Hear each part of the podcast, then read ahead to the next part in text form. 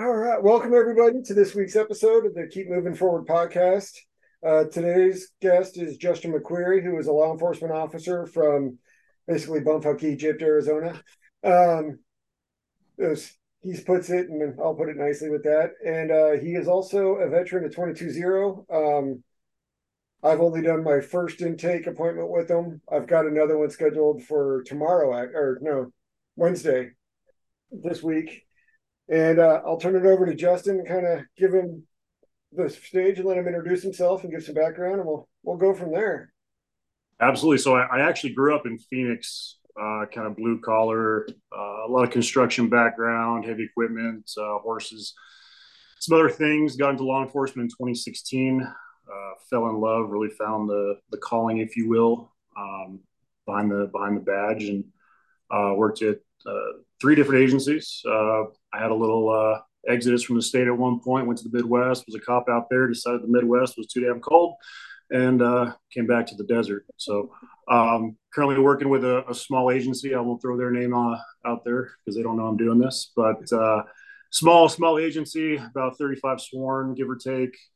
Um, it's been it's been real good. Been with them for almost a year now, and uh, love the job. Yeah, well, no, it's um, good to hear because I I got a lot of respect for what you guys do, and I know the pressures. I'm never obviously I've never been law enforcement, but I understand what it's like having it where every time you're in the performance of doing your job, you never quite know what's going to actually really happen. And there is a tremendous amount of pressure and just unease that goes along with that sensation. Every day, every day, every yeah. Um, I've had it in different areas of my life. Uh, and then I was an ER nurse after on the civilian side while I was also still doing like the reserves and everything else. And so I always kind of think it's like, what's the ER like? And it's like, well, you never know what's going to happen coming through the front door.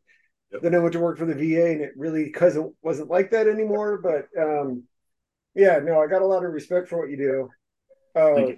Just because yeah, it's a it's a scary situation to put yourself into on a daily basis. It seems like it it can be, and you never know what's what's going to be behind the door. Um, the the hot calls, if you will, where you know the nine one one calls where somebody's getting stabbed or you know there's a robbery in progress are usually uh, honestly more uh, more dependable because you know kind of what you're going into.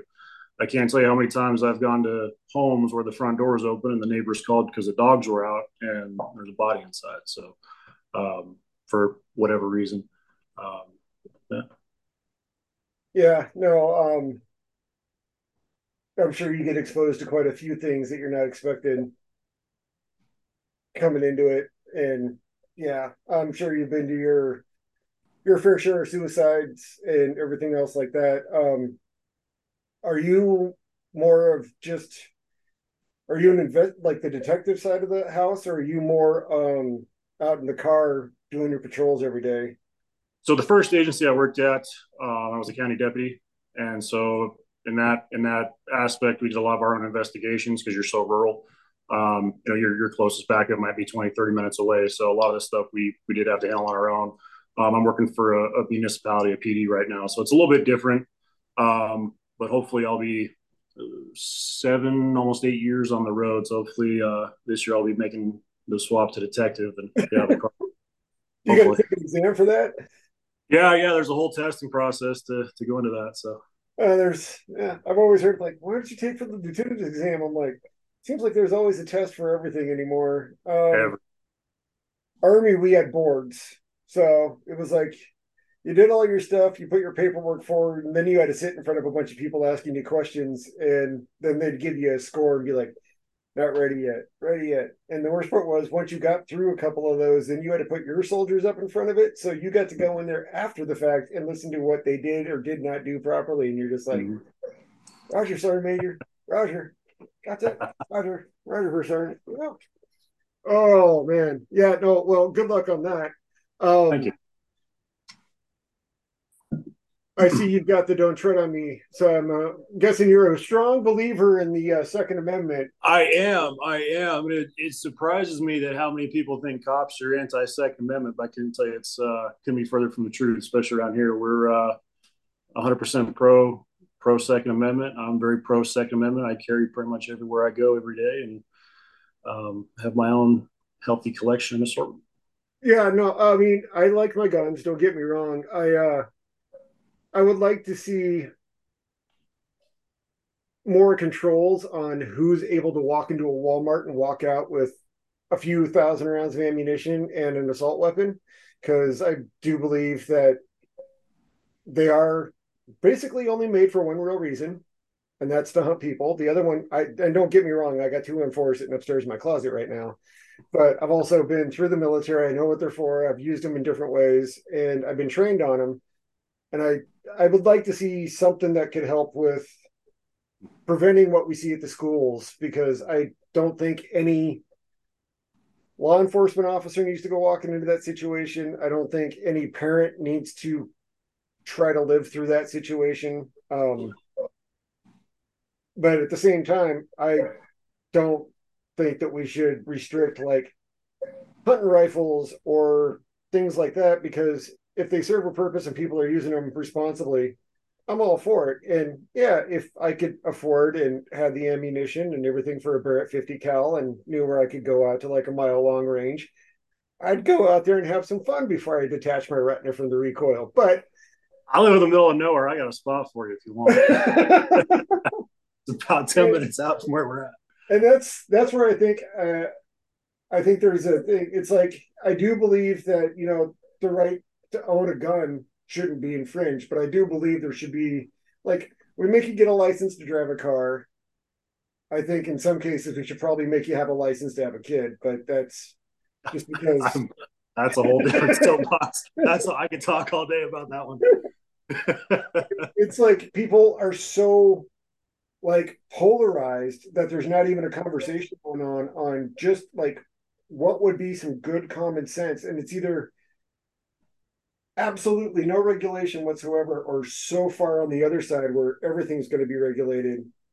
And i just there's got to be a middle ground but i don't it's like i i would not lose any sleep tomorrow if they woke up and went yeah we're going to prevent the sale of assault weapons. I'm like, go buy them while you can get them because at this point sales are going to go off, and I think you would see a mad rush for it. The ammunition would still be out there because people would still have them, and yeah, but I'm like, yeah, you try taking away my shotguns and my 30-30s that I'm going to use to go out and go hunting with. I'm going to have a problem with that if because you know there's a big difference between a guy walking in with a 30 round magazine or God forbid one of those like 100 round drums that you can buy for him when walking into a school versus me going out with a five five shot clip hiking through the woods hoping to god i see something i can actually take a legal shot at. And i think people don't see the variance in the different grays that can come together with that. Yeah and kind of from the, the law enforcement perspective um, being that my first agency uh, county agency, different unincorporated communities, towns we have parts of, being in the schools to now being in a town where uh, PD specific to, you know, the, the, there's only three schools, the elementary school, high school, middle school. From what we've seen for the majority of these kind of things leading up to that, luckily, knock on wood, on my table here, um, we haven't really had anything happen like that in, in this part of the world. Have there been some threats? Absolutely. Have there been some scares? Absolutely. But I think I think the biggest piece missing from all of this is not the guns; it's the people using them and all the things that they're thinking, they're doing, they're going through. And there's a lot of stuff in the schools that's actually missed as far as kids and the signs and the symptoms and the bullying and all these other things in the social media. Um, I, I honestly think we're failing our children more than anything. Um, we're not giving them the attention they need. We're not giving them the education we need. We're not uh, providing them with the resources. And you have a kid who maybe he's got a terrible home life. He goes to school, doesn't have friends, has a terrible school life, grades are terrible, teachers coming down on him. There comes a point where what's the option? And with that being said, I think right now in the media we're really pushing the uh, the uh, fame and fortune aspect of the active shooter. Well, I may go to jail, I may get killed, but I'll have gotten my revenge, and then I'll be immortalized. And so I think I think at the end of the day, it's going to be multiple pieces of the pie, and not just just the guns. I, I definitely could see a couple little things here and there with the guns, and maybe a couple small changes, whatnot. But I think we got to look at the entire pie as a whole. Um, it takes more than just dough to make pizza. No, yeah, no. Um, I can agree with that statement because I do believe that our education system is in trouble. Um, I think we should tax the upper one percent a lot more than we do because let's face it, they can afford it. the rest of us can't. And I had this conversation once with one of my colonels, very conservative, like diehard GOPer. I don't know where he stands now with how the GOP is kind of taking on that new life. Mm-hmm. I know there is a, I do have a very discerned difference in being conservative politically and like what being conservative used to mean.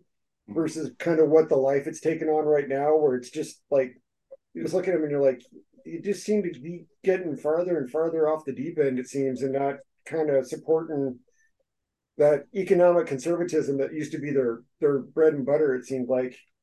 But i was talking and i'm like well he's like i just don't think that like the 1% of the population should pay 50% of the taxes. And i go but look at it this way. If we're taxing you on a certain level like say we're even taxing you 50% on it for everything you made above this and let's say they made 16 million dollars in a year and we're taxing them 50% for everything they made above 4 million they're still getting what six million dollars out of that that they get to spend.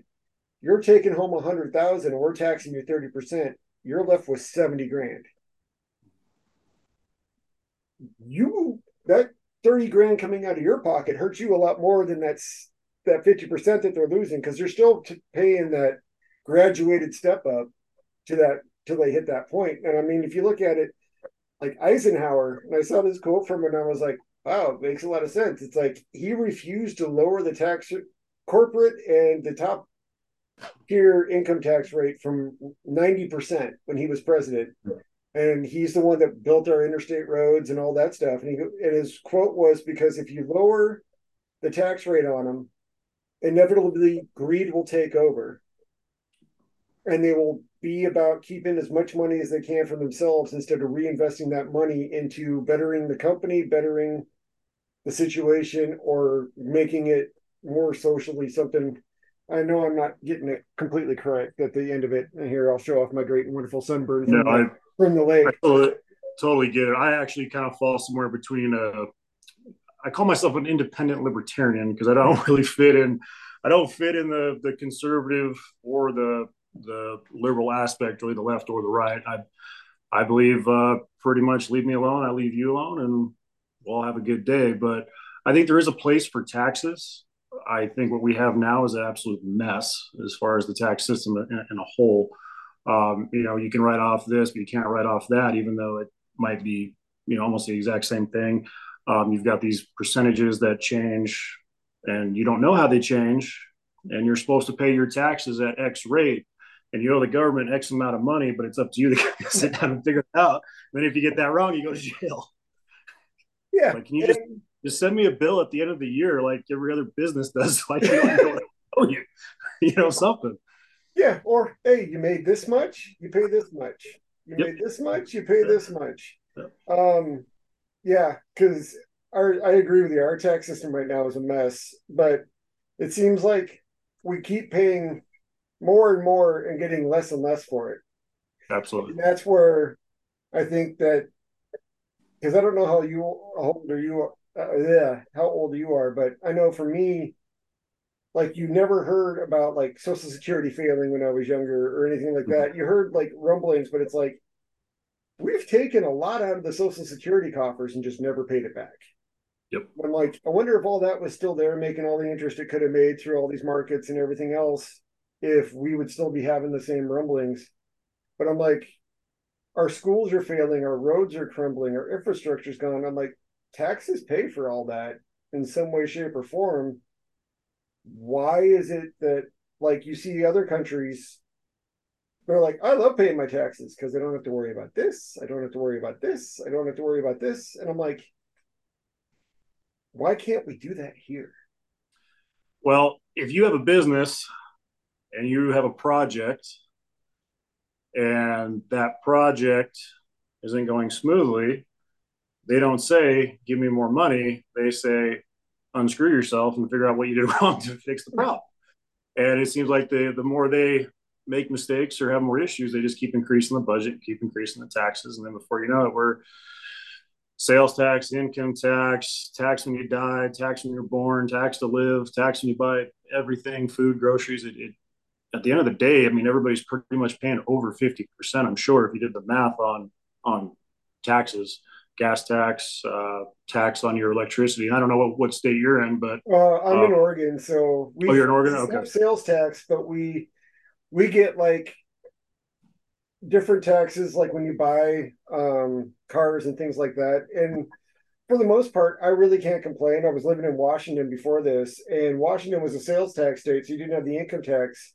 But what you did get nailed on was property taxes, like our property taxes for comparable value of your property in Washington was almost, I'd say, at least a third higher, if not more than that, than what I'm paying in Oregon right now. Wow. You guys have some discounts for vets. Like if you're uh, disabled through the VA, you can put in a letter and it takes off like 12% of your property taxes or something on a year. But yeah, cool. my paycheck, I look at my gross and then I look what I'm getting paid. And I'm like, oh, look, I, I basically lose about I'd say 42% of my paycheck to taxes every two weeks. I, I hope get some of that back at the end of the year, but hopefully, hopefully. And me and my fiance were actually going over the uh, the electric bill, and we're actually going through it because they sent us an itemized list, and I think it was 100 and 160 bucks is what we paid for that. I only use $45 worth of electricity. The rest is all your taxes and fees on top of that that all goes to the government so you're paying over a hundred dollars in arizona right now in taxes and fees and only 45 to 50 bucks in power so um, yeah uh, no i would say the great and wonderful pacific northwest that's one benefit we got we got some cheap ass power up here Good. for what Good. we use for what we pay it's actually not too bad because um, it's kind of hard to keep rebuilding hydroelectric dams all over the place when you've already got like six of them sitting on the Columbia mm-hmm. River. Uh, yeah, wood's usually pretty cheap up here for the most part. Um, it got really expensive because they've been cutting back a lot with the logging industry, but and just regulating it a lot more. But yeah, power's usually not too bad. Our water bill, you would think, would be a lot less than what it is, but we just don't get the snowpacks that it gets so hot here in the summers now. Like two years ago, we had a thing where it was 116 in Portland, and they estimated that in five days, almost a quarter of the snowpack melted off the Cascade Mountains because it was so damn hot. And it's like, yeah, our summers are getting hotter, our winters are getting um not necessarily any wetter, but we're not getting as much snow in the mountains, it seems like. And so there's going to be a trade where I think a lot of the eastern Washington's, but we also have like the Columbia River, which is huge, and its reservoirs are dammed up. So it's like we got a lot of farming and stuff on the eastern side of the states that have a lot of irrigation ability. But yeah, it's like I the climate change thing. It's like I don't know how Arizona was because Arizona was always hot. Mm-hmm. dry. Desert. We're actually we're having a cooler summer so far. I'm kind of surprised it hasn't hit 100 yet. At least not where I'm at and usually it's at least 105 by now. So we had a very cold, very uh, very wet, very snowy winter um, in the high country. They got uh, I don't even know a lot a lot of snow more than usual. Okay, but, so maybe the weather p- patterns are shifting a little farther south. That would be my guess. But, yeah, uh, uh, yeah, because I am not a, a meteorologist, nor do I have anything like that going on. But well, uh, I'll tell you this: I remember being in high school a while ago, a while ago, and uh, 116, 118 in the summer. And the last couple years, it's only been hitting 112, 113, 114. So um, 2012, it hit 121 in Phoenix. That was a hot year, but uh, it's been a while since we've had a real a real bad scorcher. Uh, And see, for me, I'm just like, yeah, no, uh, that just means I don't go outside. And if I do go outside, take the dogs outside so I can spray them down with a hose and just be like, give it 10 minutes, you'll all be dry again, and we can all go back inside. Yep. Uh, yeah, no, because it's like I grew up in, like when I was a kid, it was weird. It was like you would remember a few days that would get like into the 90s in the Pacific Northwest. And that was like, oh my God, it's really, really hot. And it would be like 91, 92. But you were like mid 80s during the day, mid 60s at night. And that was the entire summer. And that was basically from like the 4th of July all the way through like probably almost the early part of October. Mm-hmm. And then it would just like go back down and you'd be like 44 and 34 would be your highs and lows all through the rest of the year. And now it's like, how the hell are we hitting 100 on the west side? Like on a regular now throughout the summers. And it's, damn, I don't like this if anymore. um, let's try to ring me ring it in after three days of barely sleeping with four dogs in an 18 foot trailer. We're like, yeah, no. Uh, and that's not a big enough trailer. Australian Shepherds. Four Australian Shepherds. Two kids were oh. inside the tent. They were probably the most comfortable because they had air mattresses and everything else. And we're in there just like, I think it took me 20 minutes to wake up and actually be able to move out of where I was sleeping today. And I had a dog like here, one here. Like Polly was up on my head. Hoku was laying in my midsection, and Naya was wrapped up behind my knees. And I'm just like, how the hell am I supposed to get out of here, especially when my back doesn't want to function right now? so I came home. We're like, let's see if we can find something a little bit more comfortable that we can afford. Um, but no, kind of go bringing it back. Um, I'm just going to ask the question as a law enforcement officer, if they took basically just the assault weapons off the street or made it to where you can't walk in, buy one and walk out as easy, would that make you feel more comfortable, even though you do support uh, everybody having the right? No, no, it would. Um, at the end of the day, they're going to get the guns, um, whether it's an AR-15 from Walmart, who actually I know they, they don't even sell those anymore, uh, or an AK that they smuggled up through the border. Um, they're they're going to get them. Somebody somewhere in the world's going to going to make them. They're going to manufacture them. They're they're going to get them. It's going to happen. Um, I think that there are more good people in the world than bad people and we've had instances again where we're small town America in the West in the most conservative county, probably in the Southwest. um, I will say the uh, the that expression "fuck around and find out" holds very true out here. Oh yeah, no.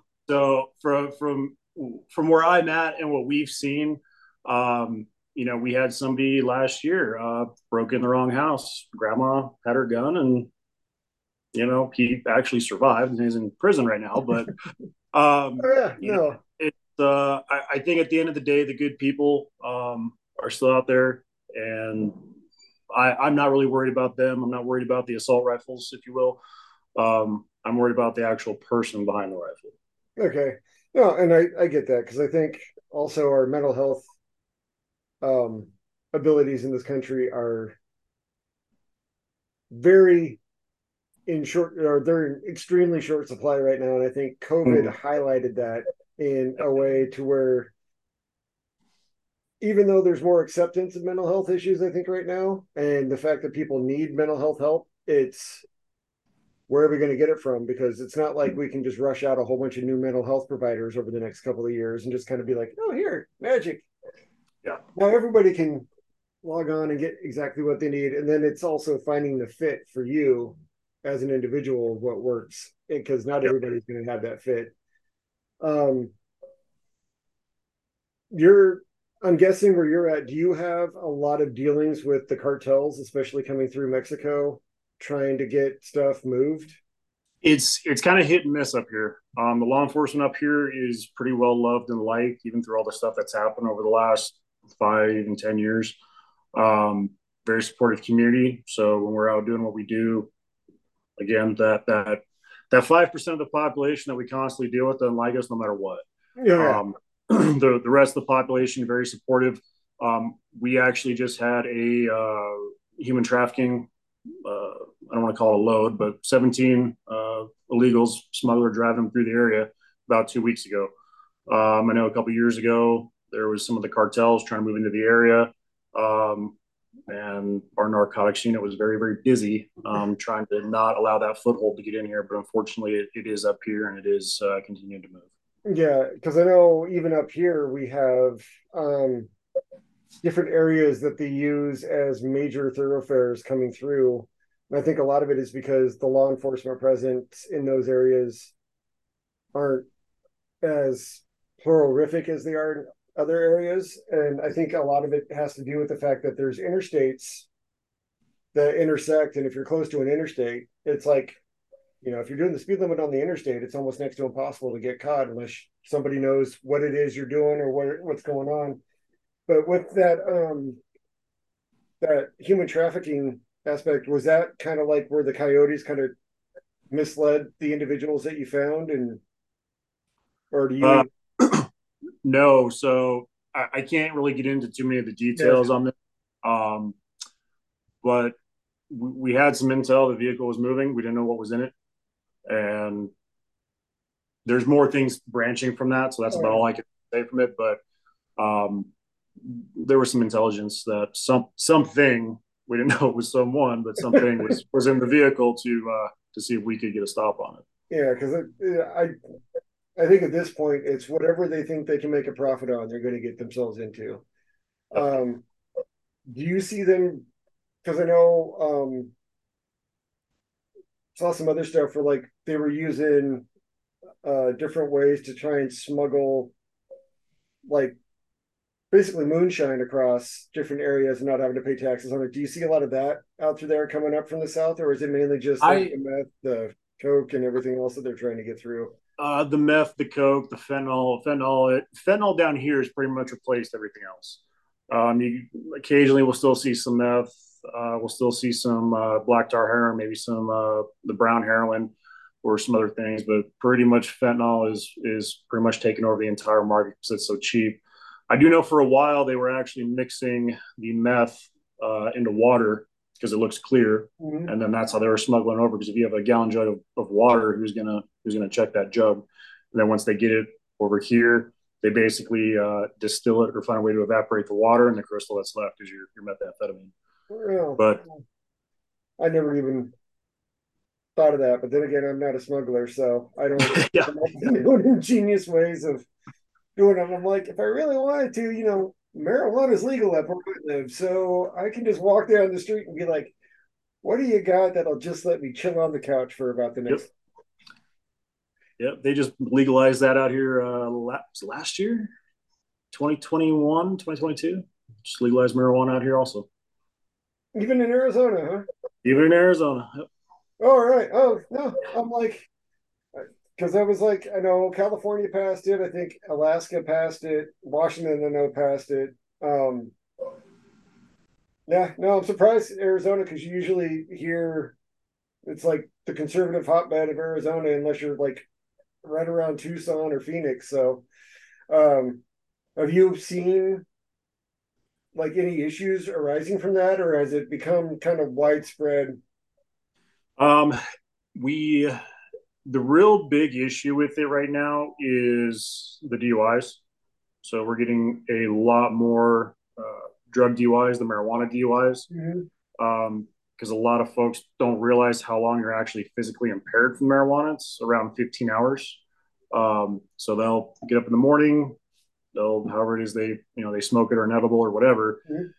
A couple hours later, they go for a drive. Well, you're you're still very DUI, even though you may not be feeling it you're all over the road. So, um, and then uh, you know, kids have always gotten it. They're going to find a way. We have seen an uptick in just kind of like cigarettes since it's legal now. It's kind of taken the place of the cigarettes um, in the high schools. So we're we're always getting calls at the, the high school. Hey, kids, yep, marijuana. All right, well, do do the the same thing we would with tobacco. So yeah, um, no, because I mean it's. I think that's true of anything though. It's like because I mean we were all teenagers doing what we were doing. And I'm sure you weren't always the law abiding individual that you are right now as you were growing up.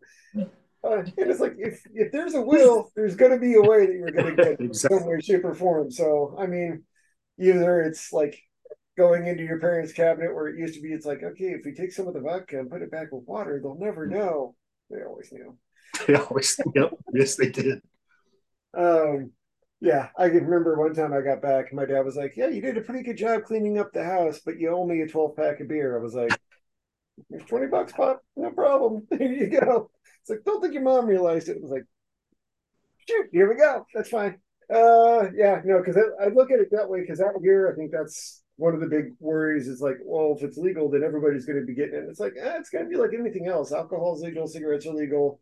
Granted, I grew up in a time where if you had a note from your parents, you could go buy them a pack of cigarettes mm-hmm. for your folks. Mm-hmm. But, um, yeah, I and I, I just don't know if there's any good way of ever really truly getting that out because I, I honestly think that like it's true of almost anything and any substance those that want it are going to find a way of getting it because as long as there's a market for it there's always going to get and my whole philosophy on it and i don't know if you would agree with this is like just legalize it all and then tax the living bejesus out of it because if you're looking for something where would you rather go? Down to the corner store where you know you're going to get exactly what it is you're looking for? Or would you rather go down to the shady house in the corner of the street, pay your money, and not know really what it is you're getting? You uh, would be you'd be surprised how many times that conversation comes up in law enforcement of whether you know make it all you know marijuana it's a death sentence or you know what legalize everything and just see what happens um, I the harder stuff, the meth, the heroin, stuff like that, uh, it leads to such a hard, bad um, lifestyle, if you will. Yeah. And even if it even if it was legal, I think you'd still see a lot of the same the same issues um, with the crime and everything else. Because it, if you were to snap your fingers and drugs went away, I probably wouldn't have a job because unfortunately, most of it is folks trying to burglarize your home or steal things so they can sell them so they can get the money for, for the drugs and back and forth. And most of those folks who are using, there, there are a handful that I have seen that they hold a decent job, they do okay, they have an addiction, and some of them can get help, some of them can't. Um, but for the most part, that's a very small small proportion. So I don't I don't really know what the answer is. Um, it's it, it's when you actually dig into it and you're around it as much as we are. Um, the the people who are using you it's like walking through walmart you might have a, a, lawyer in walmart you might have a doctor you might have a construction worker you might have a school teacher you might have a nurse and when you kind of get into the drug world it's almost identical mm-hmm.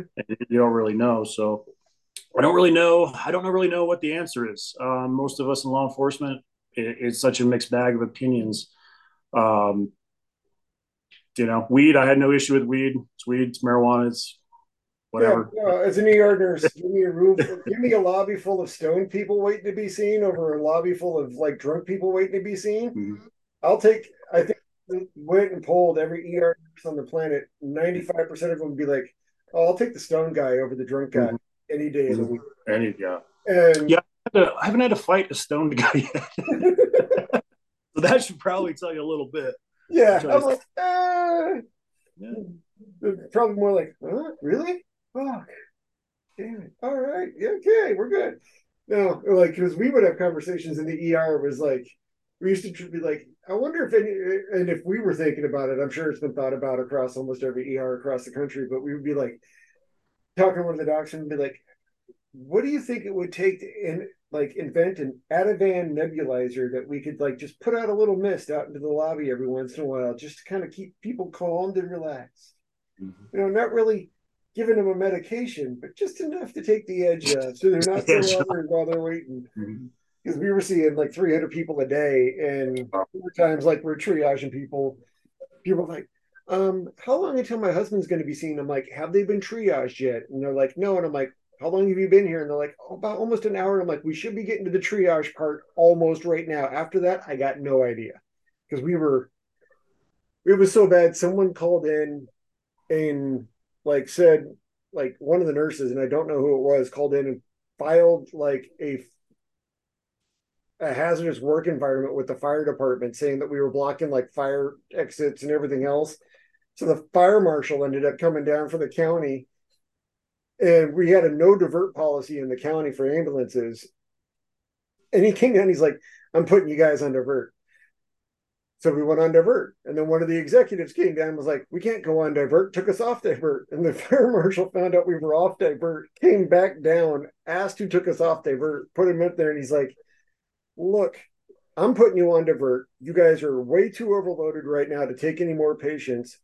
Other hospitals aren't this bad off right now. And he goes, and if you take yourself off divert again, I'm going to come down here and start handing out like tickets for fire code violations like they're candy. Do we have an understanding? And he was like, all right, we were on divert for like eight hours and it was absolutely glorious.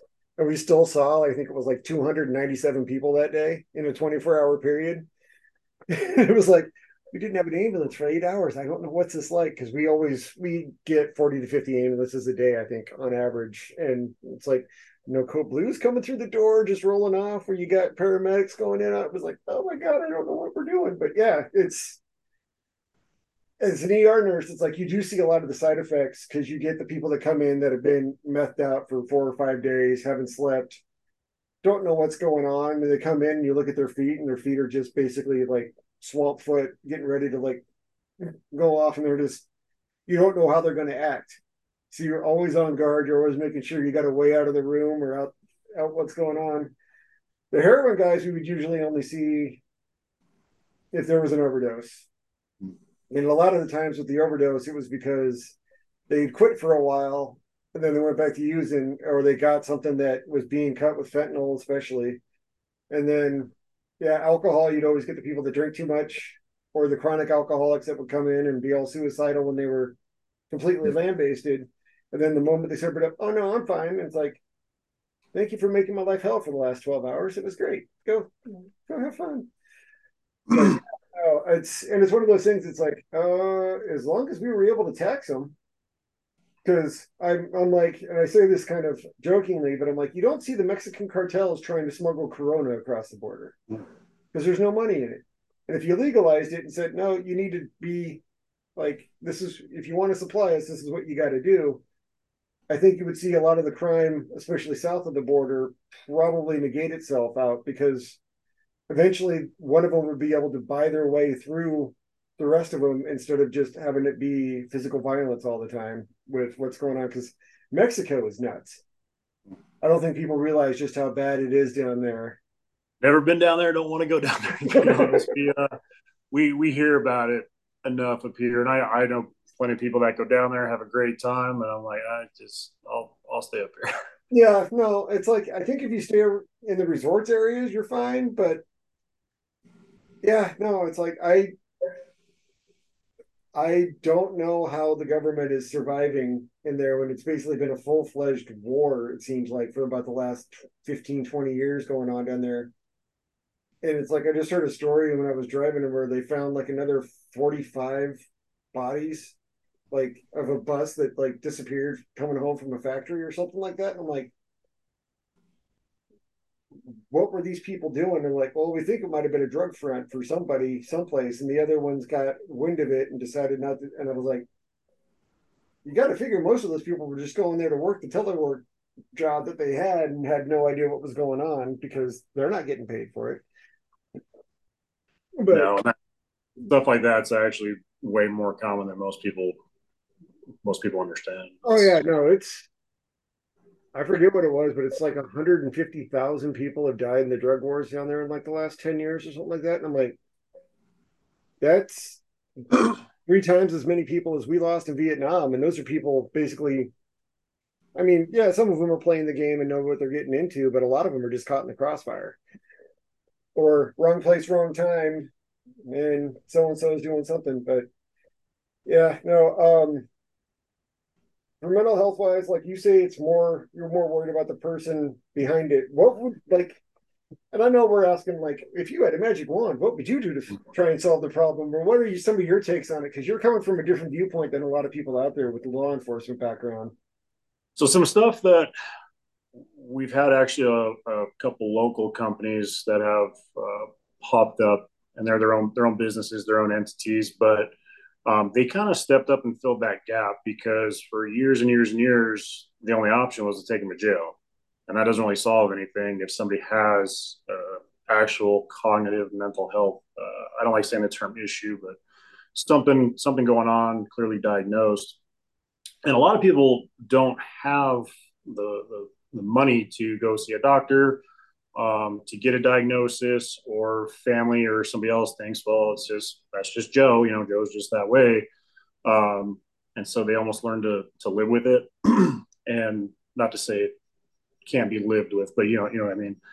And so what these companies did is they've come in and acted kind of like a third party. So if we uh, get a call about somebody or contact somebody or whatnot, and we're talking to them, and we think that maybe maybe there is a mental health uh, situation going on. We call them out, and there are trained uh, mental health experts of some level that they actually come out to scene with us. They'll talk to this person, ask them questions, whether they're maybe they're suicidal. What, what's going on? Why do you want to hurt yourself? Um, maybe they have schizophrenia and they've been off their medication for you know a month or two and they're kind of sliding downhill. They'll see that, and then with that, the state passed. Um, we just refer to it as a Title 36 in Arizona. Um, it's an involuntary committal. Mm-hmm. So, being all those pieces put together, we transport them to the local hospital where they have doctors evaluate them.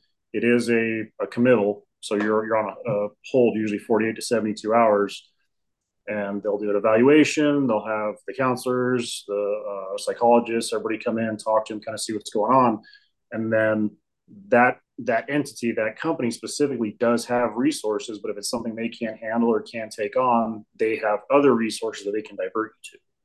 So we have had great success uh, with these companies. There's three or four now uh, up here in the county, five, maybe five now. Um, we need something, we call them. They have a, a crisis response team will come out. They'll do their thing. If they are compliant, maybe they're just having a bad day, they'll give them a ride. If it's somebody who might be physical or something significant, we'll give them a ride to the hospital. Mm-hmm. Um, they go in through the ER, they get checked in, do an intake, and then uh, they go do their thing. So we've had a lot of great success with that. Um, keeping people out of jail don't need to be in jail. Um, sometimes things happen. If it's if it's really truly violent in nature, somebody's trying to stab somebody because they're hallucinating. That's that's a problem. Um, it's a little it's a little it's a little different, but uh, no, it's just Joe being Joe. It's fine. Joe being Joe. Um, but uh, I, I, can't say how many calls that I've, I've got out to where somebody was, you know, suicidal, where whether they're getting ready to jump or had a gun or getting ready to hang themselves, whatever. And we've called these folks and they've been able to come out and get these people the help they need. Um, it's it's been it's been really great, and I think uh, other towns, counties, cities in Arizona are starting to kind of adopt this, and it's it's been pretty pretty successful. And nothing's 100 percent, obviously, but it's better than well, we have no other option. Throw them in jail. They get out the next day, and or they try to fight the the detention officers in the jail, and then they get beat up and tased and everything else. And it really it doesn't really solve the problem. Um, Now, um, are they like contracted with the county, or are they just kind of? They are contracted, excuse me, with the local law enforcement agencies. So um, they go through the whole "Who are you?" the background process. You're legit. You're not just well, you know, Jimmy on the on the street with a with a sign. Um, and there there's a whole uh, certification process and all kinds of stuff in place for them. Okay. No, and I'm I'm assuming since you said you're basically because you're in more of a rural area, there's a pretty significant um, veteran population out there. Um, and I don't know how familiar you are, you are with like the big plague on the veterans right now, which is the suicide issue of 22 a day of us. And. They basically have no other option about except just saying, oh, that's a suicide," because they can't rule it an accidental death. They can't do anything else with it. Um, have you responded to a lot of, especially like with the younger generation, the Iraq Afghanistan vets? Have you been out to a lot of those homes where you've had to respond to suicide calls? Yes. Um, it usually hits pretty home, close to home because most of my friends are vets, um, current military, former military, former military, now law enforcement. Um, you know, a couple guys I work with at a couple of agencies were deployed. Iraq, Afghanistan, multiple times. My best friends was deployed, um, Marine Corps. I am going to name drop now. Um, so along with, I got in touch with 22-0 through um, disgruntled vets, disgruntled veterans. Uh, my buddy is actually one of the founding members of that of that page and those those guys, and uh, they're kind of an outreach program. And um, hey, uh, I'm having X Y Z problems. They'll get in touch with you and try to find the, the resources in your area. So I was still working with the county agency, and I get a call from him like it was midnight or one in the morning, and I was working, and I'm like, "Why are you calling me?" Because he is uh, lives in Nebraska now, and so it's three or four. I'm like, "Why are you awake?" I call him. He's like, "Hey." we just had one of our, our, our guys post on Facebook through the disgruntled vets page, basically, uh, goodbye, love you guys, can't do this anymore, kind of a thing. Gave me his information. I said, hey, he's going to be this local agency's jurisdiction. Um, I said, give them a call. he calls them. They go out to the house. while this guy is literally the rope is tied and he's getting ready to step in the rope and they're able to get in the house, get him down, use that third party, like I was telling you about, to mm-hmm. get him some resources. And uh, he's he's still I've, I've, heard he's still around today. So um, stuff like that's really awesome when we can do it. Um, recently, we had a, a, mother come in because her son similar issues deployed, um, refused to talk to anybody to get help. So gave her um, the information for disgruntled vets and for 22-0 and uh, I, I, haven't heard back from her, which I guess is a good thing because you know she she came into the office on her own because things weren't good and she hasn't been back. So I take that as a positive. And we haven't gotten a call call to go to the house. So, uh, have you been through the twenty two zero program? I have. Okay, and um, like I got through some stuff, and I can I I know there's still more stuff that I've been through that I've got to work through with it. Um, but I was like at the two hour mark and like I know people that were like, "Yeah, I slept for three days," and I'm like, "Well, I didn't sleep for three days. I can tell you, I didn't want to get out of bed because I still felt like I was tired the next day after going through my first one. I was like, no, I could probably sleep for another four or five hours." And yeah, no. trying to think. I slept for thirteen or fourteen hours. Yeah, no, I I zonked out usually earlier than I did, and I think I was up once or twice because like on any given night, three or four of the dogs are in the bedroom, and you can only they're gonna wake you up at some point because one of them wants to come up and lick you in the face just to say goodnight. And you're like, dude, go lay down. Um, but yeah, the next morning my alarm went off. I was like, yeah, I'm not ready to get up and do anything right now. I just want to lay back down. And like my wife came up and was like, what's going on? I'm like, oh, I hit snooze. It's going to go off in like 10 more minutes. We're just still in bed. I'm like, I just want to go back to sleep. I'm not ready to get up and do anything. And not in a bad way. It was just like, but you're, you could feel your body release mm-hmm. enough that you're just, you were yep. tired at the end of it. And I'm like, and then walking around a camping, because it was, I don't know, a half mile to the, the one place where you could dump your trash on the campground we were at. Cause I don't know how many spots they had up there and I'm just like walking along and I'm like, kind of realized I'm like, I'm not really thinking about too much and right now. I'm just kind of enjoying the moment. I'm not like thinking about stuff I got to do. I'm not thinking about anything else. I'm just like walking along with my bag of trash, getting ready to go to the composter and then tossed it in, walked back, looking at the RVs going, wonder what they're telling that one. Oh yeah, no, that that one's got a 3500 in front of it. That's not going to get the 1500's not going to be towing that one anywhere. because I'm like, I know what I can tow with my weight and everything else. And I'm like, eh, yeah, but yeah, no, we cut it short a day because I was like, the wife's back was shot after yesterday. I woke up this morning. I'm like, yeah, no, this ain't gonna work because it's like the old meme I've seen. It's a, it's, it's like pain is just weakness leaving the body, and unless you serve, then it's probably arthritis. It's probably arthritis. Yep. Mm-hmm. Mm-hmm. I'm like, eh, definitely arthritis because the knees pop, the shoulders pop. I sound like a bag of Rice Krispies trying to get going in the morning. I'm like, just give me coffee and I'll be fine. and I'm sure law enforcement takes a toll on the body, especially after you guys have been doing it as much because you're You're yeah, out there down. Yeah, back when you're when you're new, you're like, oh man, is this is this going to be a fight? This could be exciting. And now I'm like, no, no, we're I, am we're not fighting. I'm not doing. like, can we can we talk about this? Like, I got time. I got coffee. Let's. I don't. I don't really want to do this. Yeah, it's kind of like, uh, no, too old for this shit anymore. I just. I Where's the new guy? Where's give me the new guy over here? Hey, go, like, go. Some, like, hey, come on over. It's like I had a one of my old soldiers. I loved him to death wish I like if I would have had a hundred of them. I don't think there wasn't anything we couldn't have gotten done in about six to seven hours. But trying to keep him on task was one of the hardest jobs I've ever had. It's like, dude, I love you to death. I love your enthusiasm, but you can't try to do everything because then when it's time to do the one thing you're supposed to be doing and you're not doing it because you're so tired because you've been doing everything else, the only thing people are going to remember is that you weren't doing the one thing you were supposed to be mm-hmm. doing. Doesn't matter what else you did, but it was like you needed somebody to go learn how to do something. Gorski, come on, get you going. Because yeah, he would do it in a heartbeat. It was great. We've oh. got one of those. We have one of those. It's I love the guy to death, but he's yeah, he's kind of pain in the ass. Get him on some ADD medication. Probably change him right around and be like, "Oh my god, this is what focus and attention feels like." He wouldn't know what to do with himself. Yeah, no, because uh, yeah, I finally got on ADD meds after oh 48 years. And people are like, ah, you know, it could be PTSD. I'm like, nope, pretty sure it was ADD, just not being treated. Because I went off of them for three days before my like, what was it? 40. I didn't take them for 48 hours before my first 22 zero appointment.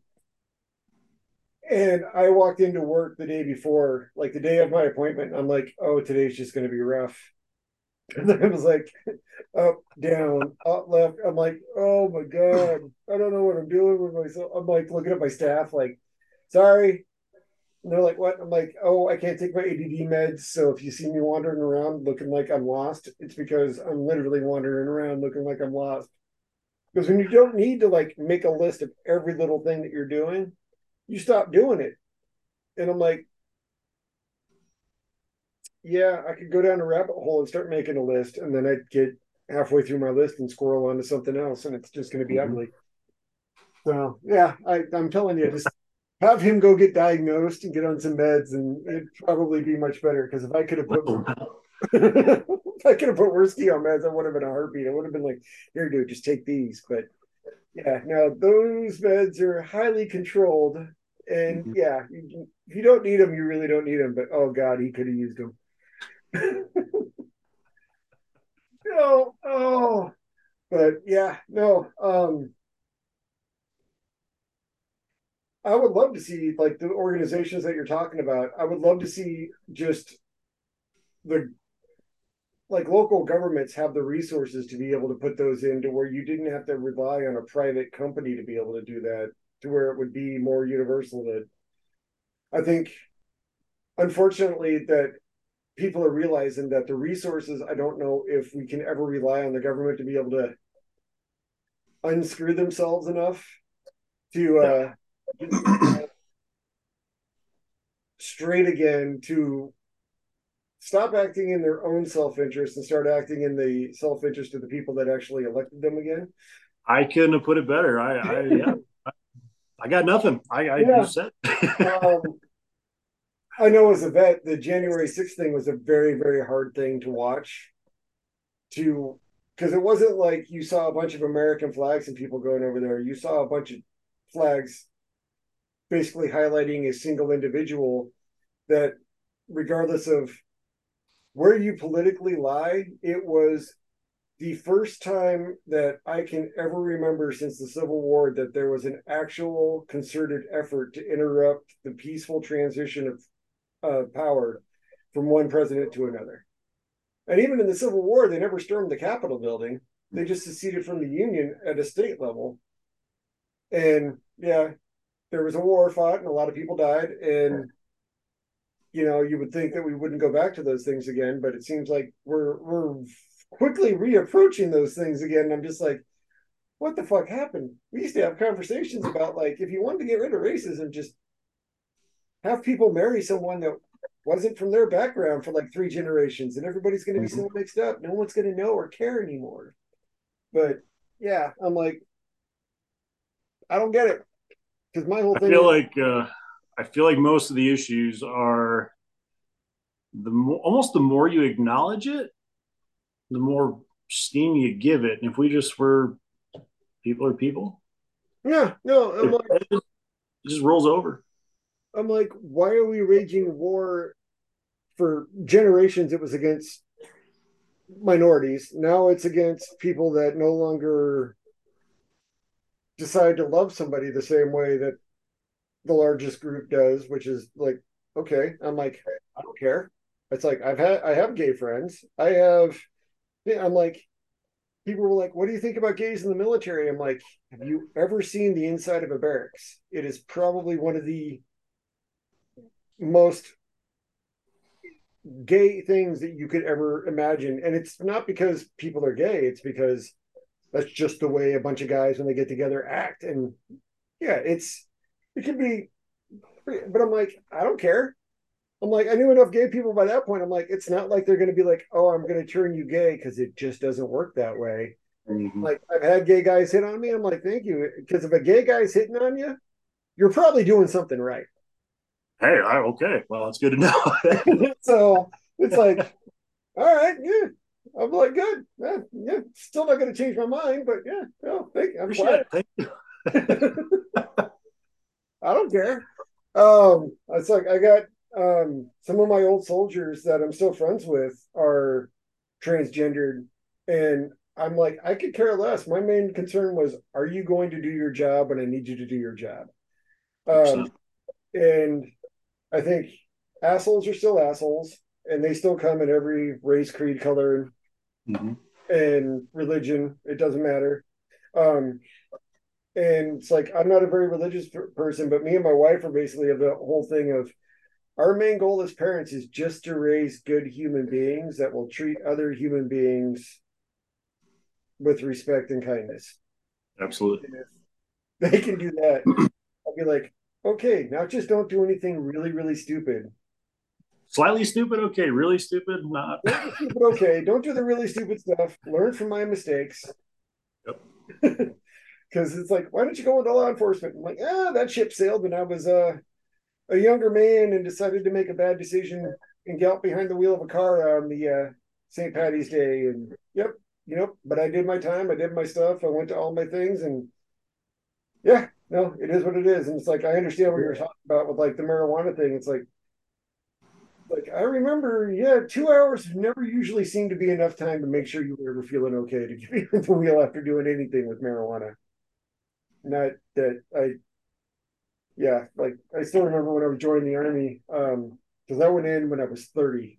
So I was already pretty old and got nicknamed old man coming out of basic, which then followed me into medic training because 132 of us went to go be medics out of my basic training battery. And I was going to MEPS and they're like, You ever smoke marijuana? I was like, Yeah. I, mean, I'm older. I've done it a few times. They're like, How many times? I'm like, I don't know, 40, 45, which was drastically lower than what was probably the truth. And my recruiter looks at me and goes, Are you trying not to join the army? And I'm like, No, what do you mean? He goes, You, re- you realize that they're not supposed to let you in if you said you'd done it more than three times. And I was like, well, that would have been something you probably should have told me before I went to my MEPS interview. You might want to lead with that one. I'm like, you probably should have told me that when he was like, ah, and he's like, ah, it's okay. At this point, we need everybody. So I was like, that's how I got in with scars on the knee. They're like, just no airborne for you. And they put that on my entry contract. And I was like, damn it. Yeah, there went all the fun stuff. Because I had friends that went to airborne. They're like, you would love it here. I'm like, yeah, you know, jumping out of a perfectly good airplane. I have mixed feelings about that. I don't know. Um, I think I would have enjoyed doing it if I could have gotten to the point where I wasn't stuck in necessarily one of the airborne units. But if I could have taken the training, because I had Rangers look at me like, yeah, you you could have gone to Ranger school, and I'm like, I like to eat too much. like, I really, really like my food. Hmm. But you know, I mean, it, it was what it was. I ended up doing what I did and came back home. But um, yeah, that's the one thing, and I don't know if it's the same with law enforcement, but I can only imagine that there's a part of you that like you see the world differently. That when you're talking to someone that has no military or or law enforcement background, and you say something, they just look at you like, "What do you mean?" And you're like, "Oh yeah, I'm not in Kansas anymore." well, the uh, law enforcement and the military has a lot of crossover and a lot of the we'll call it humor. so there's a lot of there's a lot of similarities and crossover in there, and a lot of uh, things happen. You're in the office, things things happen. Yeah, no. Um, what was it like today? We were breaking down camp because I was looking at my wife and I'm like, I don't know if you're gonna, you or me are gonna be able to take another night on that that bunk, and she's like, Yeah, no. And I'm like, Well, I got the interview at three. It's a two hour drive to get back home. Um, if we can break it down and get on the road by about 11, I can hit the dump station to. And she's like, okay and we were kind of getting into it because things were getting a little heated. And I'm like, look, I don't need 47 steps to the plan. I just need to know what the where, what the end goal is, and then just tell me to go, and I'll figure out a way of making it happen. And I'm pretty sure in law enforcement, it's kind of the same way. It's like it ain't stupid if it works. Well, you know, there's a lack of logic sometimes. Oh yeah, no, the infantry taught me that one. It's like never underestimate the the power of intelligent individuals to do really stupid things in large groups. Mm-hmm, mm-hmm, mm-hmm. And yes, I think that's true of almost anything. It's like oh. you can learn that, yeah, you can take some really, really smart individuals, put them together in a large group, and for some reason, one of the stupidest things that's going to happen is what everybody's going to go with, and you're like, yeah, why? I, I still don't. I don't. I don't know. I, I could talk about that for hours. Just we all we wanted was a trash can. Now we have a stainless steel box that like, we just I just need a trash can. it talks to you and tells you whether or not yeah. the thing you just yeah. put in it was appropriate for why, that. Why do I need to plug in a trash can? I just because this one's got all these features to it. Yeah, I just found out like last week that apparently our fridge has Wi-Fi to let you know when the filter's going bad and there's an app that you can get on your phone that will tell you when to change out the water filter on it. And I'm like, all right, good to know. Not something that's going to change my life in any way, shape, or form. I don't need to have my t- my fridge telling me which, t- no. which shows are on TV. I'm like, I got a, I got an iPhone for that and that's really what I need the iPhone for is to try and keep myself straight, which I still miss half my stuff. It seems like because it only took us what four or five shots to actually mm-hmm. get this to. It, yeah, it took took a few. yeah, no, because the last one it was like I don't know if you saw it where it was like I saw it. I looked at my phone. I thought it was three in the afternoon. I'm like, it says three in the morning. I really hope he wasn't on there waiting for me at three this morning because I did not show up for that appointment. And so I thought I'd missed you. And then I get to I was sleeping. That, and I'm like, well, damn it. Saw that one too late to make a difference on that one. But eh, everything works out sometimes. Or it goes horribly wrong. But then usually, you still fix it. You still fix it after it goes wrong. You just got to do it yourself. No, sometimes. Um, or just get to a point where you can pay other people to do it for you. That's true. Yeah, that's true. Um, that's smart words. Yet, but we do have kids, so I can tell them to do it, and then sometimes go back and redo it after they get done doing it. So it is what it is. Um, no, I just think it's interesting that like when you have conversations like this, even though we come from a different background, you've got the "don't tread on me" thing because you're strong in the Second Amendment. I'm like, Second Amendment's probably not the one that I'm most interested in. I could, I'm like, you get a license to drive a car. I have no problem having it to be where you had to get a license to buy a gun. Um, actually, Hawaii is like that in a lot of ways where you got to get through it. And uh, yeah, 1.2 million people on an island, and I don't think there's a whole heck of a lot of gun violence. I mean, it still happens, but it's not like what you would see in other major metropolitan areas. I think there. I mean, people still beat the crap out of each other, and people can still get stabbed and stuff, and had that happen quite a few times, but yeah, no, um, yeah, it's it's weird. You can bring people together, and in a world where it seems like it's so polarized now, that if the moment someone has a slight disagreement with someone, it's like oh well i'm right you're wrong we can't have a conversation about it. And i'm like all i want to do is have a conversation about stuff and bring people together and get people help. Oh 100% let's let's talk about it. I feel like the world has lost the skill of having a conversation.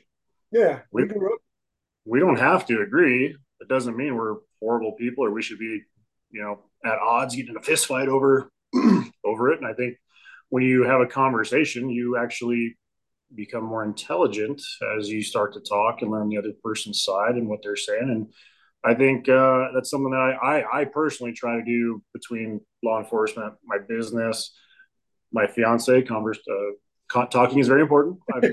Communication is very important. Um, yes, my wife will tell the best. Um, and uh, you know, talking to people because you, you're going to learn more from having conversations with people you don't agree with than you do agree with because you're just re- repeating the same information. Mm-hmm. and uh, it's I think I think it's very important. I think it's something that that's going away, and it, it makes me sad. And just like you know, in law enforcement, not all of everybody in law enforcement is some right wing conservative. I'm you know X Y Z. You get people all areas of the spectrum. Um, and guess what? At the end of the day, we all have each other's backs. You know, when we have to go into that house, we're all we got. Yeah. And it doesn't matter. It doesn't matter if you're left or right or somewhere in between. Um, I've worked with some fantastic cops who were gay. I've worked with um, fantastic cops of different colors and races, and they're all fantastic people. And when you actually, you know, we kind of sit down and we talk, you hear, you're like, oh, that makes sense. I never thought of that that way. So I think I think there needs to be more open dialogue between people and need to remove this uh, I'm right, you're wrong. and like I said, independent libertarian, man, leave me alone, I leave you alone, and we'll figure it out.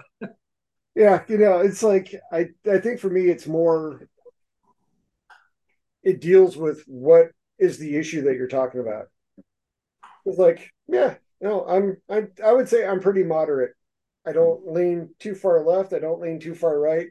I would say for a lot of things, I'm definitely more left leaning. Like I do believe that the, uh, you know, taxing corporations and individuals that can afford to be taxed, yeah, they should be paying a fair share going towards it because they can afford it a hell of a lot more than the rest of us can. Um, and I think that was one of the reasons why there was such a high standard of living in the United States, especially after World War II, is because we didn't have a big pretty money grab. Everybody was like, well, I could make more money, but then I'm just going to pay more taxes on it. So I might as well put this someplace where it's going to do a lot more, lot more use. I mean, look, I look at it this way: Ford came up with one of the best cars of all time at a time where like the corporate tax rate was ninety percent on profits. So imagine what they would be doing now with some of these companies that are making these what 1.2 billion in profits and barely paying any taxes. I'm like, yeah, they'd be putting all that into benefits and pay and everything else because it wouldn't be doing it. I'm like, I'd like to see pensions come back for large corporations. I'd like to see pensions come back. I know our pension in Arizona is, well, I'll put it to this way I have to do 25 years where all my predecessors did 20. And they showed the scale, I think it was like a month or two ago. If you reach about that 75,000 a year mark, which used to be pretty, that's not bad. That's not bad money um, with the housing in Arizona right now, that's uh, that's a single wide trailer in the middle of nowhere now. Um, but if you did your 25 and retired, you're getting about 24,000 a year or less. So the the retirements for law enforcement, first responders are tanking real bad. Um, pensions are almost non-existent around here anymore. It's uh, it's getting a little rough. Yeah, no, um, they did the same thing with the military where they lessened the uh, used to do you do your 20 and you'd get half or whatever it was. Reserves and national guard were always a little different because of how you served. But it uh now it's like you go in if you do 20 coming in now you don't get the 50% of your base pay at the end of it. Because now they're doing it to where you can take part of a 401k out with you. But the problem is it's like if you've seen what a private living in the barracks makes a month, who is going to have enough money to be able to put into that effectively to, so that you're actually able to like grow that nest egg going out? And I think that's the the issue is that the pay scales for those types of investments and putting them on an individual aren't where they're at. Like up here, people are making $17 an hour as minimum wage in Oregon, especially in the Portland area, but you'd almost have to still be working 70 hours a week to be able to support yourself making 15 bucks, 17 bucks an hour. And that's the thing that I don't think people realized. It's like I was saying it five years ago. I'm like, yeah, one of the greatest things we've done is still convince people eighty thousand dollars a year is a really good paying job because it's not, not anymore. Um, are people surviving on a lot less? Yes. But if you look at what people were making 40 years ago and compare it to what they're making now, people are living on a lot less and expected to do a lot more with it without the safety nets that were in place with what they were making before working for those corporations doing those things. And unions had a lot to do with that. Granted, there was a lot of corruptions in the unions because organized crime had done it, but I mean, we've kind of destroyed the mafia in the United States. It's now being taken over by outside entities that are just functioning inside the United States in that vacuum. Absolutely. Don't have the same kind of uh, political pull that the mafia used to be able to exert. It seems like. Yeah, it's it's definitely transition, especially in the last decade, of who who actually has the control, um, and even you know even in uh, in law enforcement, the the stuff that we used to be able to do, we can't do now. The unions used to be a thing. Now they're kind of dying out. Now there's third party unions, which you're hit or miss if they do anything for you. Um, You've got the you know the firefighters who have their own whole uh, stuff they're dealing with um, as far as, as all that. But uh, you know, I know the county agency I worked for before I was here, they hadn't had any kind of pay raises in over a decade. It was 12 years. And then just recently they started to see the raises come back and cost of living and everything else. And I remember working there, I was I was broke half the time um, you know, making twenty four dollars an hour wearing wearing a gun and a vest, and um, I'm doing way better where I'm at now. But you know, it's it's it's hard when you're in law enforcement. You're expected to protect everybody and protect the community and do do this job. But you get home, and at the time, I was renting a room. I couldn't even afford a house, and uh, I was, is this worth it? And as more and more people find out it's not really worth it, your law enforcement starts to dwindle. Things start to, you know, go south as far as your neighborhoods and the crime and everything else. Mm-hmm. And then you end up in this downward spiral, all because of taxes and money. And um, it's unfortunate. It's really unfortunate that the dollar is really outweighed safety, security, uh, medical, and, and everything else. Yeah, you know, I'm of the thing that if you're an elected official, unless you like had a business before you became one, you shouldn't be able to really walk out of anything while you're doing it. No. Making more money than what you should be doing. Um, and I just think the polarization in politics is one of the worst things. It's like people, I, I think they forget that America was never designed to be a two party system. No, it was not. And that we've only really been a two party system for about the last hundred years. Mm-hmm. Um, and that if we weren't a two party system, I don't think we would see this polarization. Mm. And I almost think now with like the way that the GOP has kind of gone off the rails, just completely so far to the right, um, that we now see America for the first time in a long time. And I was kind of hoping that, like in 2000, that like Nader would get enough votes. Not that I ever thought he would be the president, but because I was really hoping we could get a third party into politics. And now, because the Republicans and the Democrats aren't stupid, they keep raising what the minimum requirement is for a national election in order for that party to get nationally recognized. And then they get across the ballots in every state across the country. I really think that like if you see a true splintering of what the Republican Party is, and you find one that's almost going to kind of go back towards the libertarian type thing of small government, if people aren't bothering us. Let's not bother them because we don't really care what it is, who you want to love, how you want to do, what, what's going on. Well, let's make sure that we basically are fiscally cons- responsible. I.e., we could probably cut like a good third out of the defense budget because the only people that are going to suffer for that would be the defense contractors that are reaping those benefits because it's not going to the soldiers, sailors, and airmen and marines right now. And we spend so much ungodly amounts of money that yeah, we could probably take 300 billion and put that someplace else and have it do just as well as what we're doing. Um, yeah, no, it's we just need to bring. It's like we just got to get common sense back into stuff. Oof, the one thing that's not common.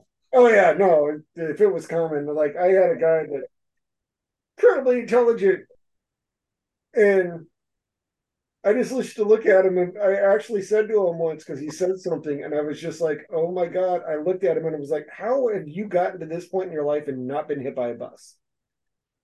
And he was like, What? And I'm like, How have you not been hit by a bus? And he's like, What? I'm like, Because you have absolutely no common sense. Like I could see you just walking off the curb and getting hit by a bus, and I would be like, "Yeah, that, that it's par for the course for him."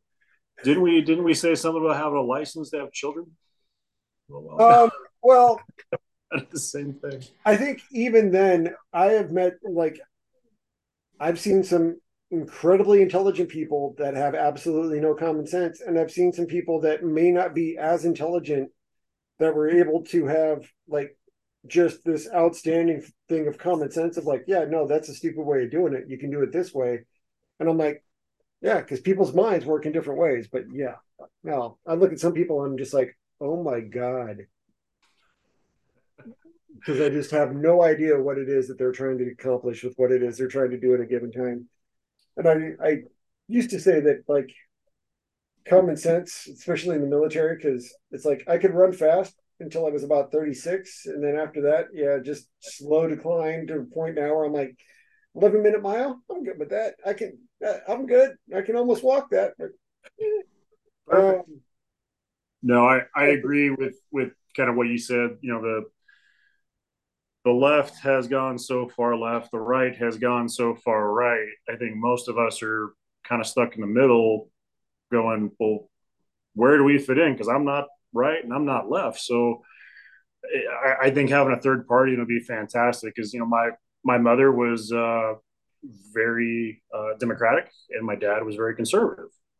And kind of like we talked about, you think, well, that should never mesh. Well, you know, 35 years ago, it meshed fine. It's just, mm-hmm. you know, it was it, it was different, but it wasn't different. Now, I don't think that would mesh at all with just the way everybody is. But my mom's like, well, based on what they're saying, I'm I'm a conservative now, and I'm like, no, mom, you're whatever you are. like you're whatever believe what you want to believe. Don't don't put yourself into a party because the parties are so wrecked and going all over the place that um like i said i kind of found myself in the libertarian standpoint of i don't want anybody telling me what to do either side. Um live, live your life. You're an american. You should have the freedom to do that. Yeah no and i i, I agree with that. I think as long as you're not causing harm to anybody else go do what you, go do what you want to go do. Yeah. Chances are you're going to go do it anyway. Pay your taxes. Don't do meth. if only that was the one thing that, that was the one thing. That, but that is honestly, I mean, that is some life advice that not a lot of people have followed up on. Yep. Like, just pay your taxes and don't do meth. You're, you're probably going to be okay. You're probably going to be okay. Yeah, um, because I mean, even at the VA, it's like I was sitting there one time and I had somebody come in, and this is when you're like, okay, yeah, no, the common sense quotient definitely just went out the window on this whole visit. And he was like, well, I thought I had ADD. So what I did is I couldn't get a prescription for any ADD medication. So I thought I would just, you know, take a little bit of meth, very, very strategically, like lay it out, like you know, I'm only going to do this much and just see if it helped my ADD. And he's like, and it really seems to be helping. And I'm like, because that's what everybody that does meth says at the beginning. And then at some point, they're going to be like, uh, no. Mm-hmm. And it's just going to come. Just a little more. Just a little more. Just a little more. And I'll be so much better if I. It's like Steve Martin at the end of the jerk. All I need is this lamp, and I'll be okay. I'm going to be just fine. All I need is this lamp and this chair and this ashtray, and I'm going to be just fine. And it's like, uh, okay. But again, that's a reference to a movie that would not play well in today's day and age. There's a few of those, the good ones. Well, Blazing Saddles. One of my favorites. Yeah. You know, Steve Martin had probably the greatest line ever uttered in a movie, and just it, the way it was, like it's highly inappropriate. But if you're actually watching the jerk and you hear it, I don't care what color you are, you're probably going to laugh at it because it was from a place where the character he's playing is so just genuinely innocent in that moment in that thing and in mm-hmm. that t- instance that when he utters it, it's hilarious because, and I, I, think you know what line I'm talking about, right? Mm-hmm. Where it's like he's sitting there and he's looking at his family and he's like, mm-hmm. like, well, son, you know, we got something we got to tell you. It's like, we're not your real parents. You mean I'm going to stay this color? And it's like, yes, yes, you are. But it's like, it's actually a really good movie. And it's like, I think if people, in a lot of ways, laughed at themselves a little bit more, we'd all oh, yeah. be better off. But I, I also think that, like, trying to regulate people out of existence is completely apparent and abhorrent. And we've seen that happen before, and it's never turned out well. Um, for those of you that don't know what I'm talking about, just go do a little bit of just do a Google search on 1930s Germany, and I think you'll understand what I'm, where I'm the road I'm going down. Um, it's it is unconscionable to me that like people are so scared of what our history is that they don't even want to have conversations about it anymore. And I'm like, no, it's like America is a great place to be. It's a great country. It has a lot of good things going for it, but we've also done a lot of terrible things in our history. Um, we've done it to Africans with slavery and the slave trade. Um, we did it to the Native Americans when anytime I'm like, if you look at how many treaties were broken, the Native Americans weren't the ones breaking them. We would say they did something so we could break them, but for the majority of it, it wasn't there. Look at the illegal annexation of the Hawaiian Islands. I'm like, mm-hmm. there's all sorts of different things that you can look at that our country has done that have not been great things. But to not talk about those things ever again and to pretend like they didn't exist just opens up the door for us to repeat those things over again. And that that's where I think the issue without having those conversations is coming up. Because yeah, to say we're like critical race theory. I don't even know what that means all I know is that it's a thing about from a legal standpoint and in a law discussion in like amongst lawyers that they came up with to talk about like systemic racism and the benefits that it gave a certain group of people throughout the history of our country. Yeah. I have never heard critical race theory brought up in any history book that I've ever read about anything because it's oh but it becomes the talking point. And the next thing you know, people are snapping on it like yada yada yada. And it's like drag queens reading books to kids. I'm like, they just want somebody that's going to read them a book. They don't really care who it is because they're going to be like, Daddy, the lady at the library had really tall hair and really bright makeup on their eyes. And it's like, okay. Were they doing anything inappropriate? They read me a book. I'm going to say that's probably a no, unless it was some really bad book. But I saw one thing where they passed a law in Utah and then someone turned it around and used it to ban the Bible out of schools. Ooh, I didn't hear that one. and I was like, I'll have to read on that one. And they pointed out like 38 different instances in the Bible that were either could be considered under the new law pornographic or violent. Hmm, yeah, well, the Bible. I was like, kudos on them for turning that one around. And because like the author of the bill was like, that was not my intention when I authored this bill. And we're like, oh, we know, but you know, it's really funny in Utah that someone did that to you. Well, and there's there's so much stuff that either side is pushing that I think if they took the blinders off for a second, if you want this, you understand you're actually reinforcing this for everybody, and whether it's left or right, you're you're pushing for your own party or your own team, but you're actually pushing for everybody together. So I don't know if you're actually benefiting yourself or not. You might be given common common sense. Let's yeah. let's look at the whole the whole picture, not just your corner. Yeah, no, because it's like what was it? Um like I saw a quote, and this might date when this gets put out because I think this one's going to air first week of August sometime. So obviously the sub that just like um the five rich people that paid like 200 grand to go down to take a look at the Titanic on a touring dive. I'm like, not until we have like Star Trek force fields am I ever going to go in to do something mm-hmm. like that. And I'm like, I'm like, that's just natural selection at work. And they're like, but they had money. I'm like, just because you're rich doesn't mean you're smart. You're smart. Not at all. Not getting down in a little submarine and going, and what was it? Somebody, um, I, I, I just saw a tweet and it was like, apparently somebody in Congress tweeted, how are they going to run out of air if you breathe air in and breathe air out? And I'm like, well, looking at it from one point of view, Technically, that's correct. They won't run out of air.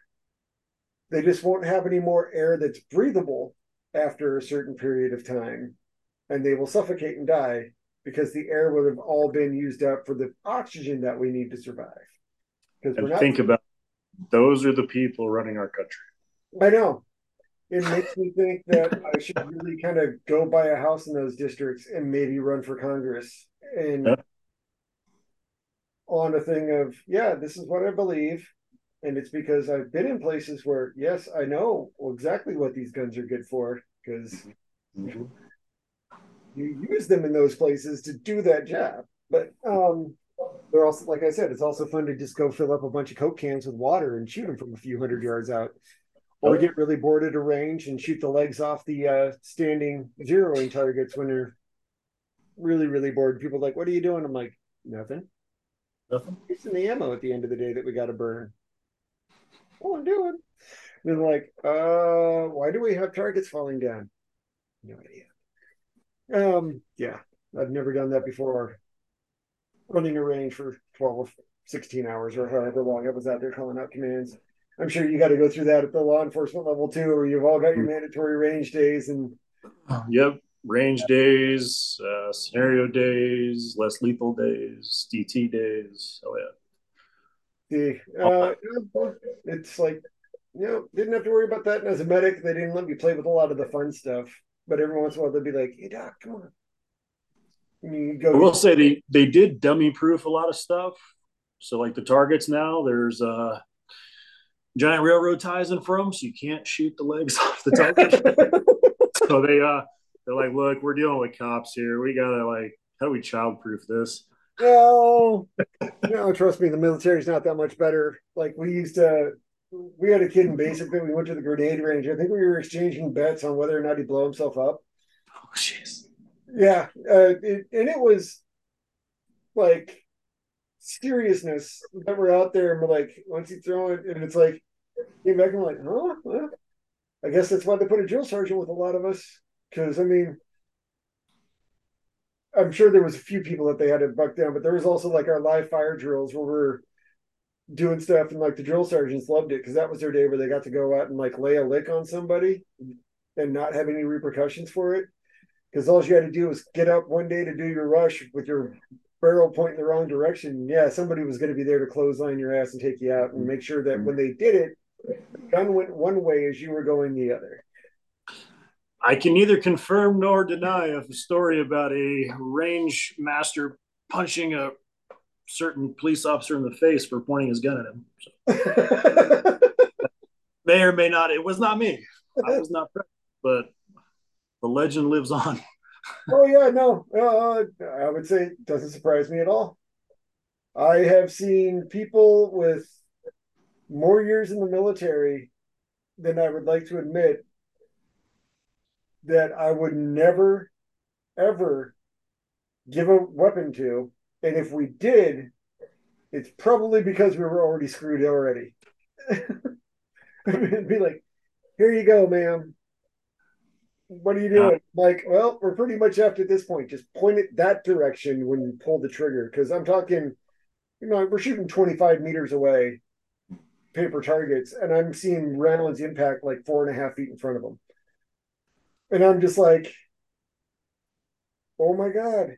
I never thought I would live to see the day. Like, I'm like, as medics, we used to take coins and flip them to see who had to pull the nine range because if somebody was going to shoot somebody, it was going to be on the nine range. Mm-hmm when you're dealing with M4s, you got a little bit more leeway, but M9, all it takes is someone who's right-handed. Mm-hmm. doesn't know how to pull a slide that slide back, and yeah, they're automatically flagging somebody, and I'm like, okay, where's the left-handed shooters? All you guys are going to the right-handed side. Where's your right-handed shooters? All you guys are going over there. Why? Because I'm going to be standing right in between both of you guys while I'm doing my shooting on the nine range. And they're like, why? And I'm like, because that's the safest place I could possibly safest place to be. We we've got uh, well, not where I'm at right now, but uh, we've had a few guys in the past, a couple years ago, where we'd have to go in a house, and it was you're coming with me, you're coming with me, you're by the car on perimeter. You're not, you're not coming. I'm not going to get shot in the back of the head or go through the door. So yeah. definitely, definitely understand that frustration. it's like, eh, like we would have grass in some of the ranges, and I never thought I would actually watch like the lines going up the grass as people were firing towards targets that were three and a half feet off the ground. I'm like, I am worried. Any of you ever actually have to do anything in certain areas, but it was also a medical unit. So a lot of them were like old nurses and stuff like that. And I'm like, yeah, no, we'll just make sure you all stay back behind and we'll put all the enlisted out on the convoy patrols or whatever else we got to go do. But yeah, no. Well, I don't want to keep you any longer than I absolutely have to because it's already been um, an hour and a half. oh, wow. That one quick. yeah.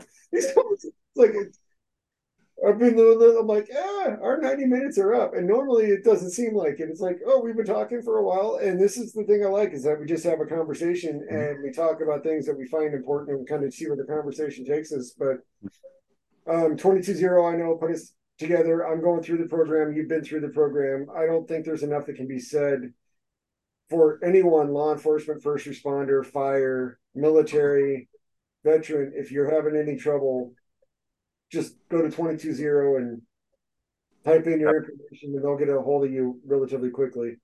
Absolutely. They were they were absolutely fantastic. Uh, helped me out a lot. Just real quick on kind of my first three and a half, four years.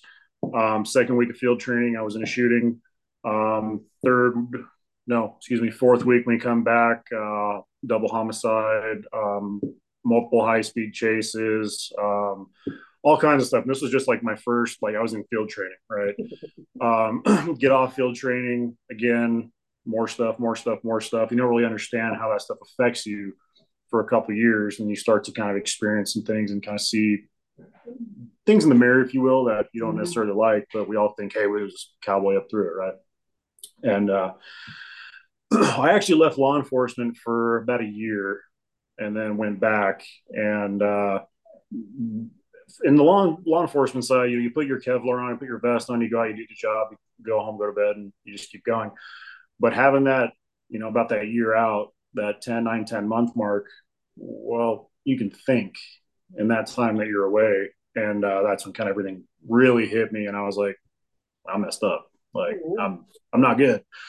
And uh, it was all the normal signs. You know, I wasn't sleeping, al- increase in alcohol, um, I started the the whole uh, I used to I used to do this I used to do that I used to go all the things you enjoy doing you don't do and uh, had a little bit of a breakdown. Um, my fiance, God bless her, was right there with me, and we'd only been together six months, and somehow she still stayed by my side, which I can't tell you what that means.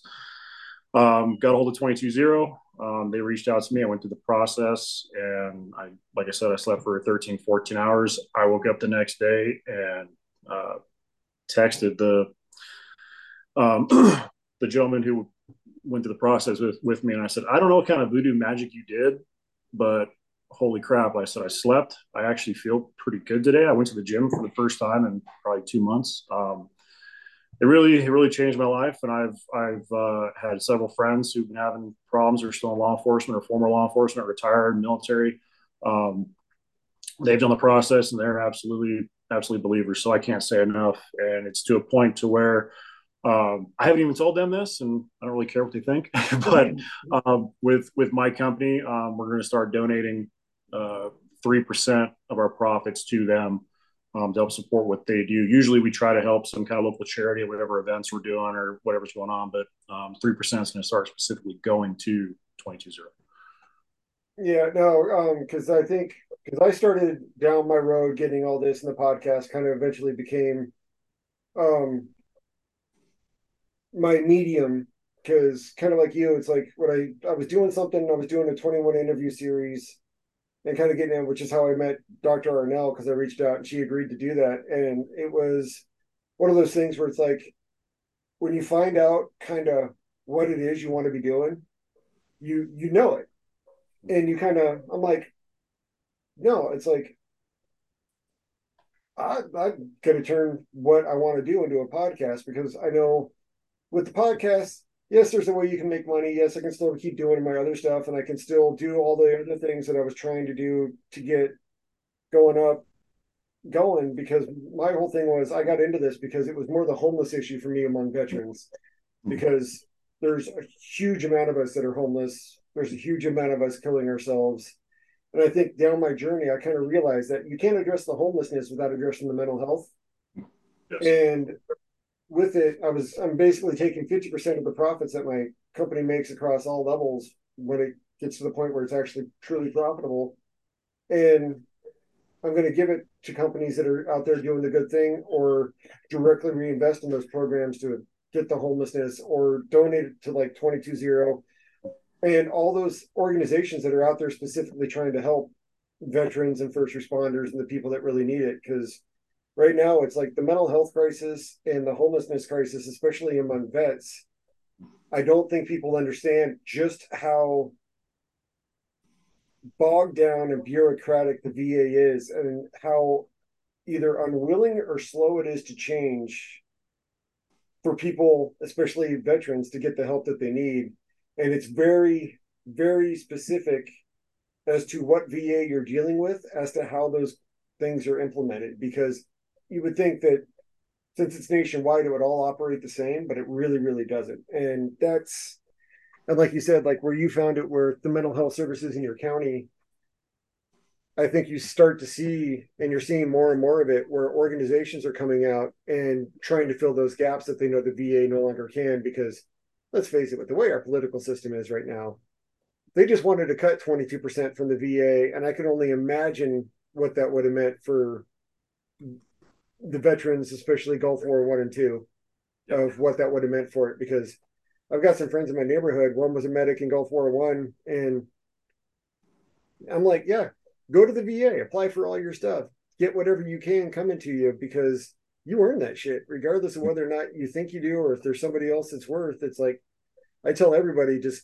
keep going and going and fighting what you're what you can get for them because regardless of how whether you served a wartime peace or whatever else, there's a mentality that comes by flipping into that different type of lifestyle, and you pay a price for it.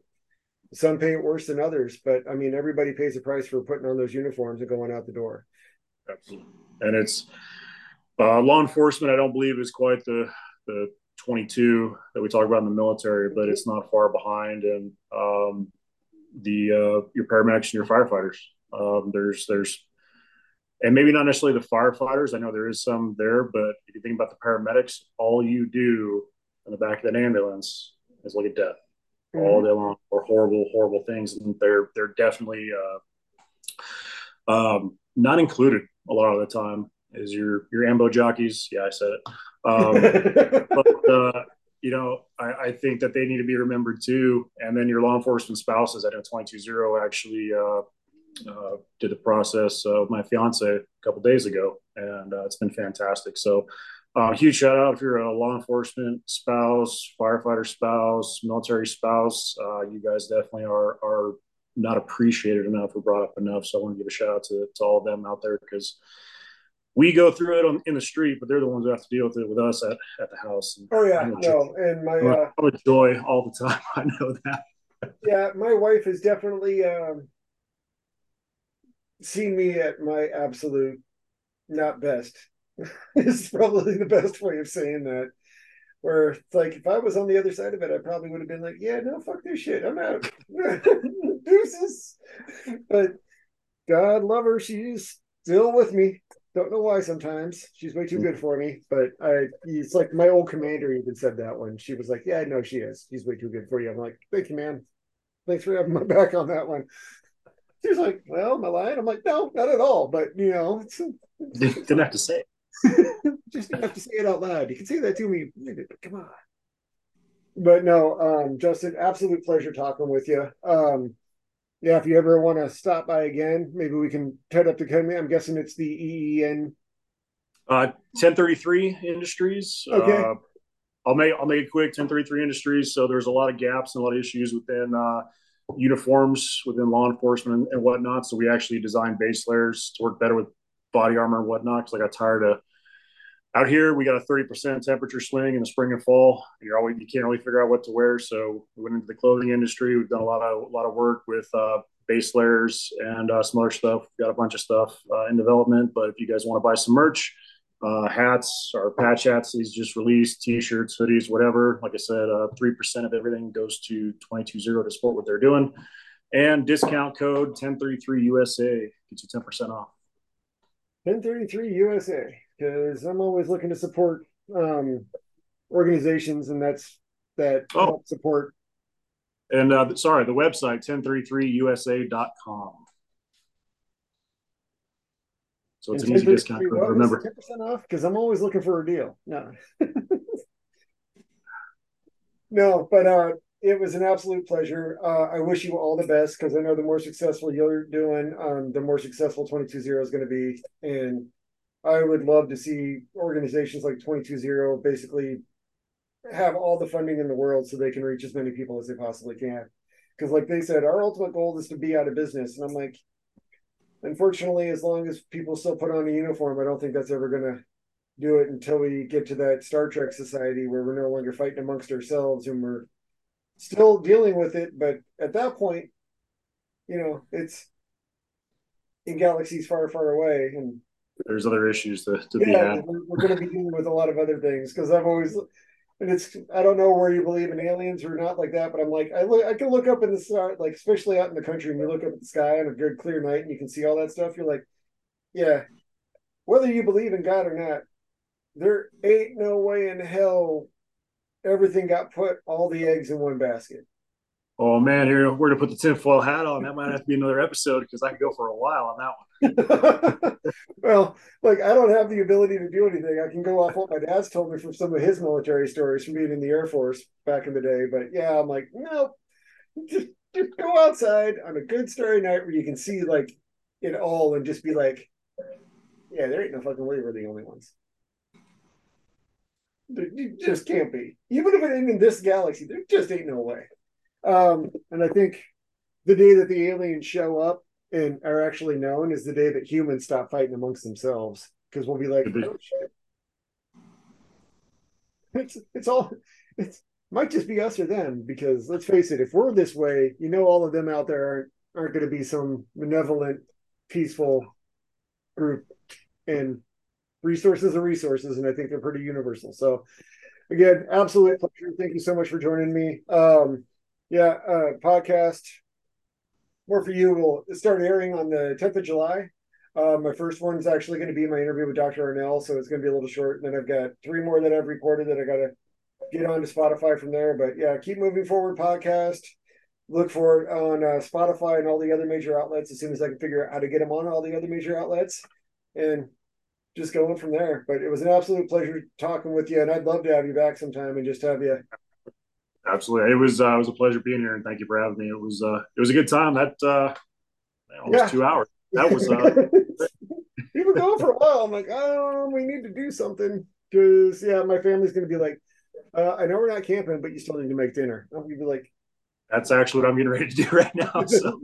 There's chicken I've got that I got to go get going on. But have a wonderful evening. Give your fiance my best, um, and just stay safe out there while you're doing your job and protecting your Will community. Do. Will do. And thanks again for having me. And uh, you have a great night. You as well.